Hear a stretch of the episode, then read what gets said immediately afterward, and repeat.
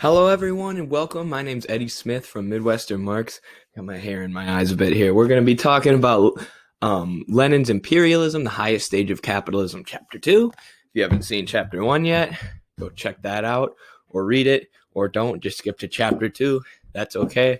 Whatever. So, Lenin's Chapter 2 is going to focus on the banks. So, the banks play a big role in imperialism, according to Lenin. Um, they're going to play a role in creating uh, the dominance of what Lenin calls finance capital. Okay, so we're continuing to talk about this transition from a sort of capitalism where free competition between capitalists exists into a monopoly stage of capitalism where capital is dominated by huge monopolists who are going to combine with the banks, as we're going to see, to create finance capital.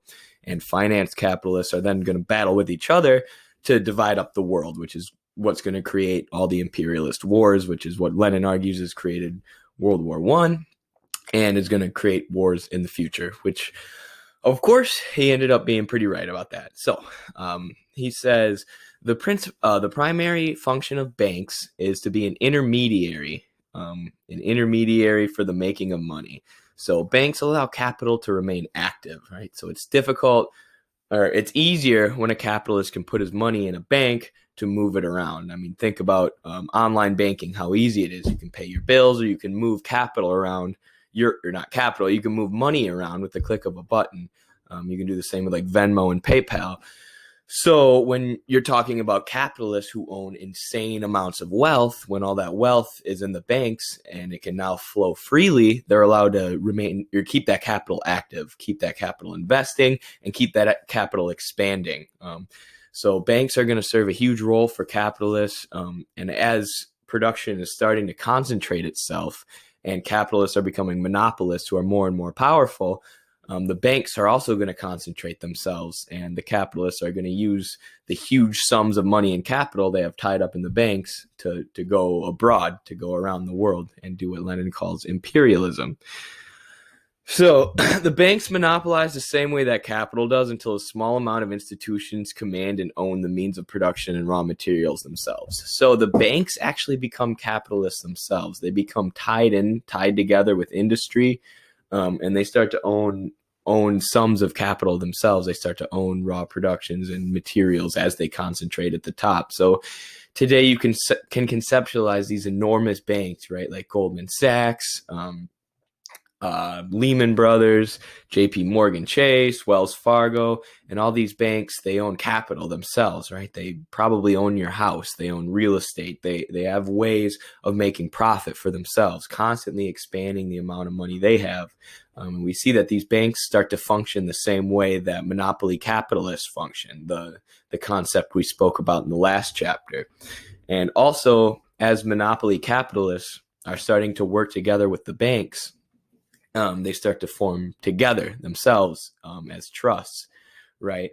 So you have people sitting on the board of banks um, who own, you know, who own huge amounts of stock in in some form or another of industry. So now you have industry tying itself together with the banks as the larger banks now begin to dominate smaller banks. So you have you have these giant financial networks that are formed. You know, these boards that we call them, the boards of banks or the boards of um, firms. Joe Biden's son, Hunter Biden, got in a little trouble for sitting on the board of a Burisma firm. You know, to folks like that, the the the ruling class, the bourgeoisie, the people who own, you know, the majority of stock, uh, they're sitting on the boards of banks, on the boards of multiple capitalist firms, and um, these ties are what Lenin calls finance capital, right? The ties between industry and the banking sector. And as they become tied closer together, they both concentrate themselves at the top. And of course, we can see this in modern day, you know, huge with the huge financial institutions that we have, like JP Morgan Chase. Um, they have huge amounts of capital themselves and they have huge amounts of money that goes abroad. And then of course they're tied to the state department too. Like the treasurer uh, Steven Mnuchin for the last four years was a goldman sachs executive. The majority of obama's administration was goldman sachs executives. So you have the monopolization and the concentration of banking capital. You have it of industrial capital and then you have that banking and industrial capital controlling the state Um, and Lenin's also going to talk about how there's state monopolies, right? So you have these state banking in uh, apparatuses like the Fed. And there's a really great quote that Lenin has on page 37 um, of my thing, of my uh, copy of the book. And uh, Bernie Sanders always says, you know, um, the capitalists today are in favor of rugged individualism for the poor and socialism for the rich, right? And it doesn't totally make sense because socialism means ownership of the means of production. But what Bernie means is when um, when these capitalists want tax breaks or they want subsidies or they want just free money from the state. They get it whenever they want. And that's what Bernie calls socialism for the rich. Whereas for the poor, they tell you to pull yourself up by your bootstraps, right? You don't need handouts. Yet, when, you know, Elon Musk, uh, during the coronavirus recession and Tesla got like a $40 million subsidy from the government and $6 trillion total have been, have been dumped into the stock market in a bailout during Corona. We know during the 2008 recession, Obama chose to bail out big industry and the big banks. Um, some people thought he should only bail out one or the other, but of course, like Lenin's saying, we know that these things are tied together, right? He had to bail out um, the banks as well as as well as the big industry in order to keep the economy from completely imploding.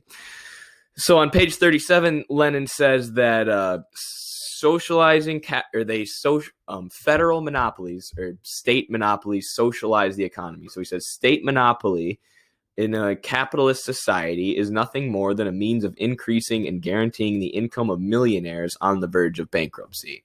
So he's saying state monopolies, these state run banks like the Fed, as long as we're in a capitalist society where the bourgeoisie controls how the state functions, they're going to use the state and those state monopolies to simply bail themselves out anytime they're approaching bankruptcy.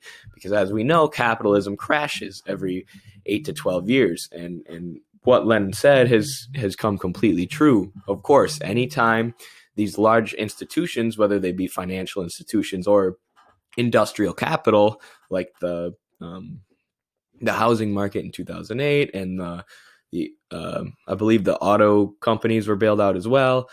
Um, I paid closer attention to this recession. I was pretty young in 2008, so everything I learned has been secondhand. But um, but we know that the Fed bails out um, large industry and the banking sector when they're about to go under, just as Lenin predicted.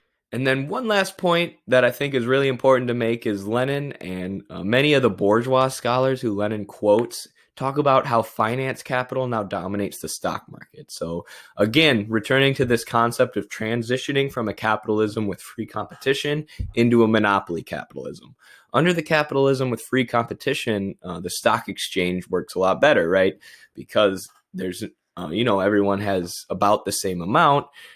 Um, anyone can invest in the stock market, right? Or not anyone, but anyone with enough money. You know, you have more free competition amongst smaller capitalists.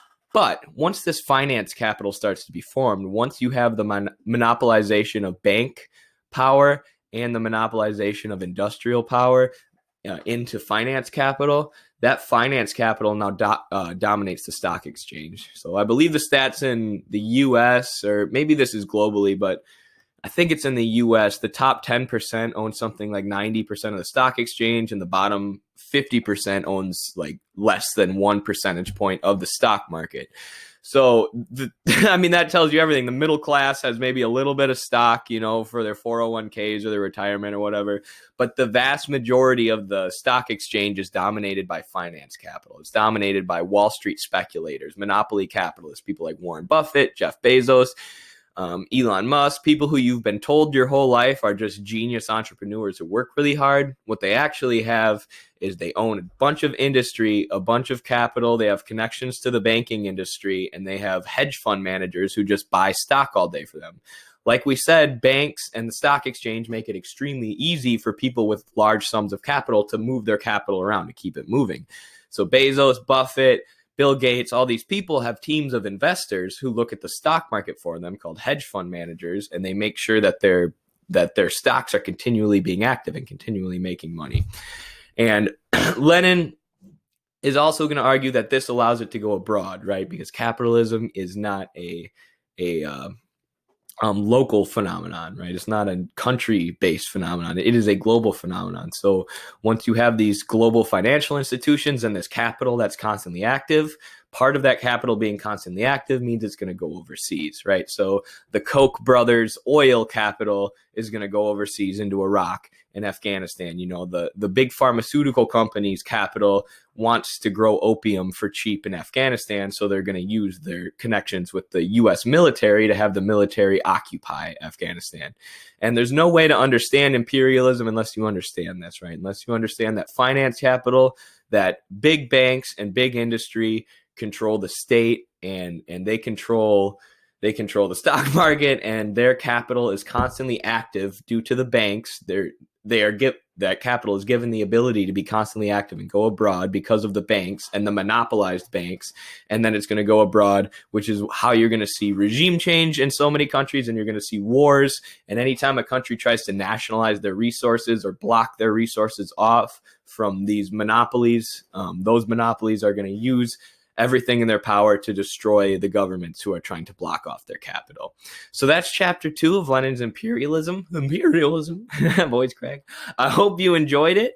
Um, uh, if, whether you're reading along, reading along with me or not, I hope you're enjoying the book. I believe this is one of the most important books. I think Lenin's model for understanding imperialism is extremely scientific. It goes to the economic base of society and tries to find out what's happening. And I think it's vitally important, especially now when you know imperialism is so rampant and the finance capital of the U.S. dominates the world, and now the finance capital of China is starting to fight back against the U.S. and look to look to control more of the world. So.